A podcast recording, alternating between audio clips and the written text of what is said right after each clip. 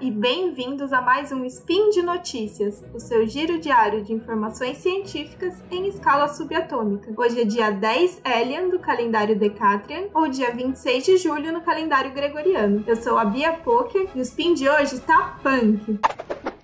Speed Notícias.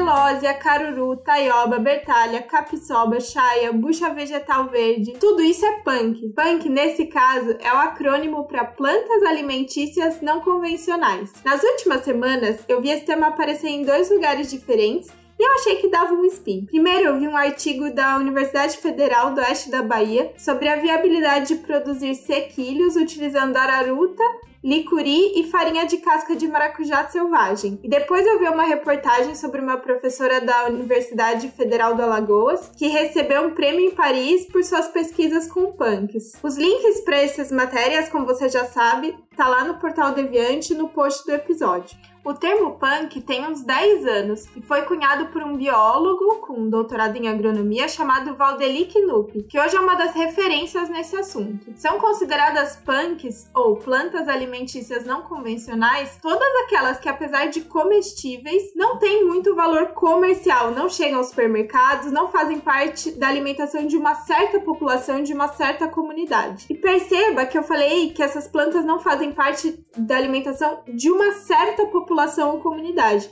Porque a planta pode ser considerada não convencional em um estado, em uma região, e em outra localidade fazer totalmente parte da cultura alimentar. Um exemplo que a gente sempre encontra é, sendo usado nesse caso é o da Hora Pronobis, que é bem conhecido em Minas Gerais enquanto em São Paulo está muito restrito a alguns pequenos nichos. Por exemplo, entre vegetarianos ela é bem conhecida, tem, tá ganhando espaço, mas na cultura alimentar geral, não. Também é bastante interessante que em alguns casos não é a planta em si que não é convencional, e sim a parte que não é convencional. Tem diversas plantas que são comestíveis inteiras, né? Tipo folha, fruta, caule, sei lá, mas a gente acaba comendo, aproveitando só uma parte. Por exemplo, o caso da batata doce. É, a gente come o rizoma, né? A batata, frequentemente. Mas as folhas, por exemplo, que são super gostosas de comer no refogado, não é nada convencional. Outro exemplo é a banana, que além da polpa da fruta, pode render preparações diferentes com a casca, com o umbigo, é, o coração também, depende do lugar. É, várias punks, por serem plantas totalmente adaptadas às localidades que elas estão, nascem espontaneamente, se espalham sem cerimônia.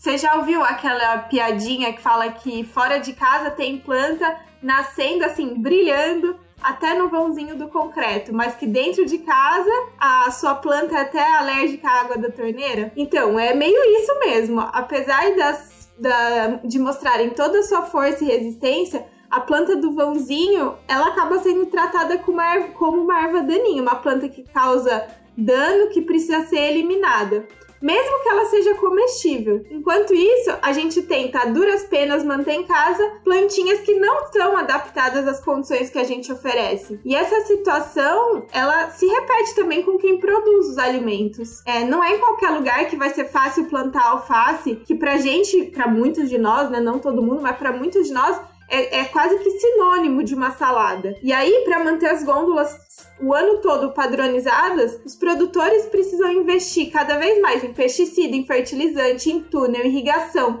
sombrite, estufa. E é por isso que as plantas não convencionais estão diretamente ligadas também à soberania alimentar, a possibilidade de famílias e de pequenos produtores não ficarem 100% dependentes de uma variedade tão pequena de espécies de plantas, aquelas que já têm uma cadeia produtiva muito bem estabelecida. A diversificação também é extremamente vantajosa para outra ponta da cadeia, nós consumidores. Eu nem sei quantas vezes eu já devo ter repetido isso aqui nos, e também no SciCats que eu participei que a importância de ter uma alimentação variada para a gente garantir que ingere vitaminas e minerais em quantidade adequada e nos mantermos saudáveis dessa maneira. E para o futuro, com o agravamento da crise climática, mais importante ainda vai ser diversificar os cultivos, porque quanto mais biodiversos forem os cultivos, maiores são as chances de encontrarmos variedades que vão continuar sendo viáveis, mesmo em condições extremas de temperatura, de umidade,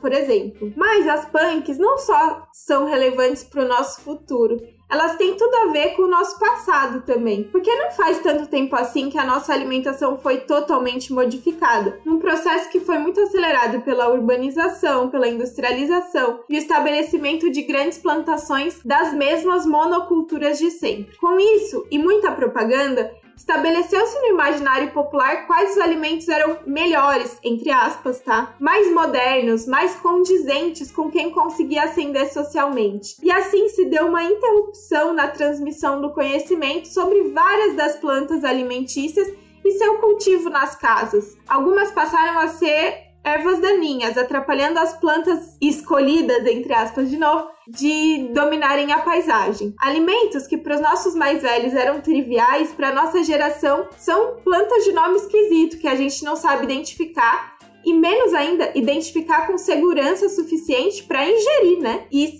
se você Assim como eu, se animar a dar um passinho de voltar essas raízes, eu tenho algumas ideias da minha experiência pessoal. Primeiro, vamos admitir a nossa ignorância botânica Vamos buscar informação antes de sair comendo qualquer coisa, né? Isso é o básico. Outra coisa importante é perceber que nomes comuns, nomes populares, variam muito de região para região. Às vezes, até dentro da mesma região, as pessoas usam o mesmo nome para duas plantas diferentes. Então não dá para confiar só no nome popular. Na dúvida, não coma. Se você não tem certeza que é alimentício, não coma. Eu, no meu caso, tenho a sorte de ter uma mãe que sempre sonhou estudar agronomia, que sabe muito de plantar comida. Mas mesmo assim, eu não aprendi praticamente nada com ela enquanto eu crescia. Porque a vida toda eu acreditei que esse não era o tipo de conhecimento que eu queria ou que eu precisaria adquirir, né? Que seria interessante para minha vida. Talvez você também tenha uma pessoa mais velha, uma, uma avó cheia de vaso em casa, um vizinho, sei lá, alguém que vai adorar compartilhar com você o que sabe, se você se mostrar afim de escutar e de aprender. Mas se não for o seu caso, também tem aquelas feirinhas de pequenos produtores que são muito promissoras. Muitas vezes as punks nem são exibidas para venda, mas se você se animar a perguntar sobre plantas diferentes que eles tenham e tal, você provavelmente vai encontrar. Não necessariamente a que você estiver procurando, mas alguma coisa legal você vai encontrar. Além disso, existem livros e várias cartilhas bem simplificadas, bonitinhas, que são praticamente catálogos de punks. Com um pouco de leitura e uma busca por sementes, por mudinhas, em pouco tempo você pode até ter as suas punkzinhas próprias. Aqui na minha sacada, que é minúscula, eu já consegui cultivar em vasos. Capuchinha, que é uma planta linda, linda, que além de embelezar sua vida, também embeleza suas saladas. Tanto a flor como as folhas são comestíveis e tem um gosto de bem de rúcula, assim, ardido. Também já plantei peixinho da horta,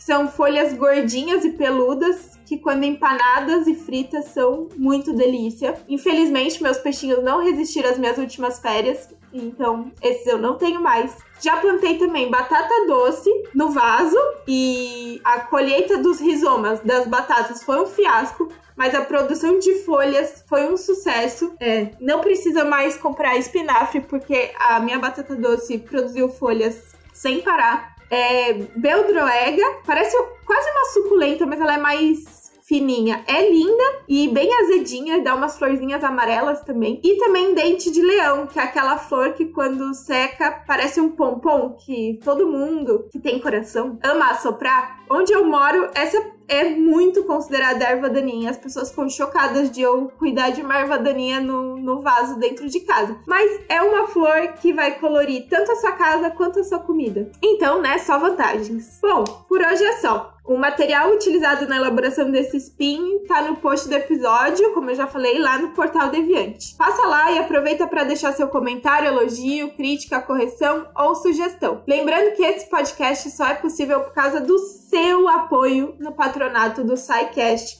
através do Patreon, Padrim e PicPay. Um grande abraço e até amanhã!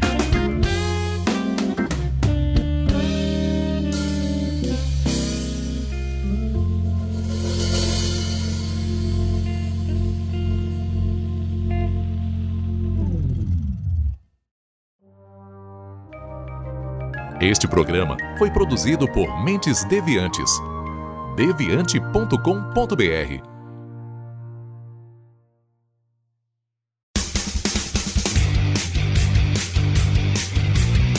Cortes, edição de podcast.